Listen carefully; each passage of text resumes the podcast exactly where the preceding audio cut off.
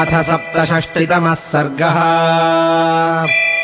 जनकस्य वच श्रुत्वा विश्वामित्रो महामुनिः धनुर्दर्शय रामाय इति होवाच पार्थिवम्। ततः स राजा जनकः सचिवान् व्यादिदेशः धनुरानीयताम् दिव्यम् गन्धमाल्यानुलेपितम्। जनकेन समादिष्टाः सचिवाः प्राविशन् पुरम् तद्धनुः पुरतः कृत्वा निर्जग्मुरमितौजसः नृणाम् शतानि पञ्चाशद्व्यायतानाम् महात्मनाम्। मञ्जूषामष्टचक्रान्ताम् समूहुस्ते कथञ्चन। तामादाय सुमञ्जूषामायसीम् यत्र तद्धनुः। सुरोपमन्ते जनकमूचुर्नृपतिमन्त्रिणः इदम् धनुर्वरम् राजन् पूजितम् सर्वराजभिः मिथिलाधिपराजेन्द्रदर्शनीयम् यदीच्छसि। तेषाम् नृपोवच श्रुत्वा कृताञ्जलिरभाषत। विश्वामित्रम् महात्मानम् तावुभौ रामलक्ष्मणौ इदम् धनुर्वरम् ब्रह्मम् जनकैरभिपूजितम्। राजभिश्च महावीर्यैरशक्तैः पूरितम् तदा। नैतत्सुरगणाः सर्वे सासुरा न च राक्षसाः।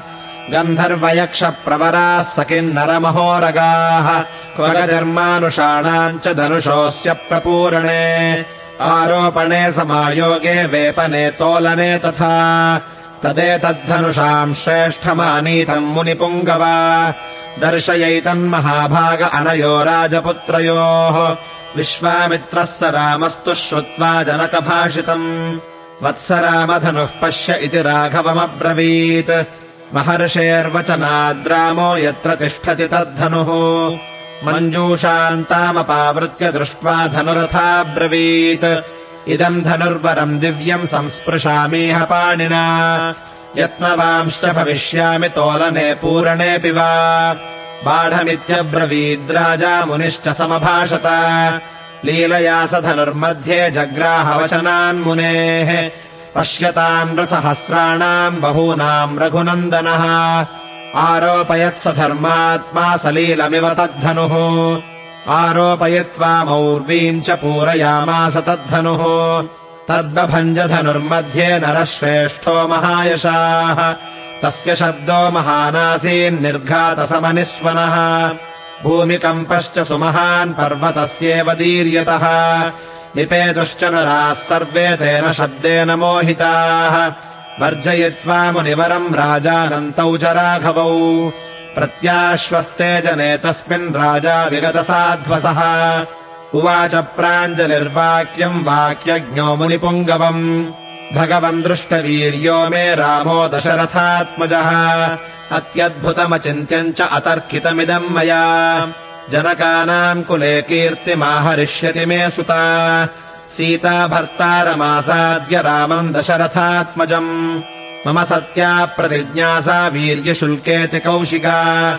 सीता प्राणैर्बहुमता देया रामाय मे सुता। भवतोऽनुमते ब्रह्मन् शीघ्रम् गच्छन्तु मन्त्रिणः।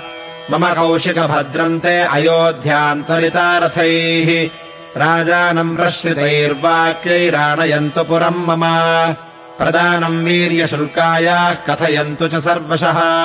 मुनिगुप्तौ च काकुत्स्थौ कथयन्तु नृपाय वै। प्रीतियुक्तम् तु राजानमानयन्तु सुशीघ्रगाः। कौशिकस्तु तथेत्याह राजा चाभाष्यमन्त्रिणः। अयोध्याम् प्रेषयामास धर्मात्मा कृतशासनान्। यथावृत्तम् समाख्यातुमानेतुम् च नृपम् तथा इत्यार्षे श्रीमद् रामायणे वाल्मीकीये आदिकाव्ये बालकाण्डे सप्तषष्टितमः सर्गः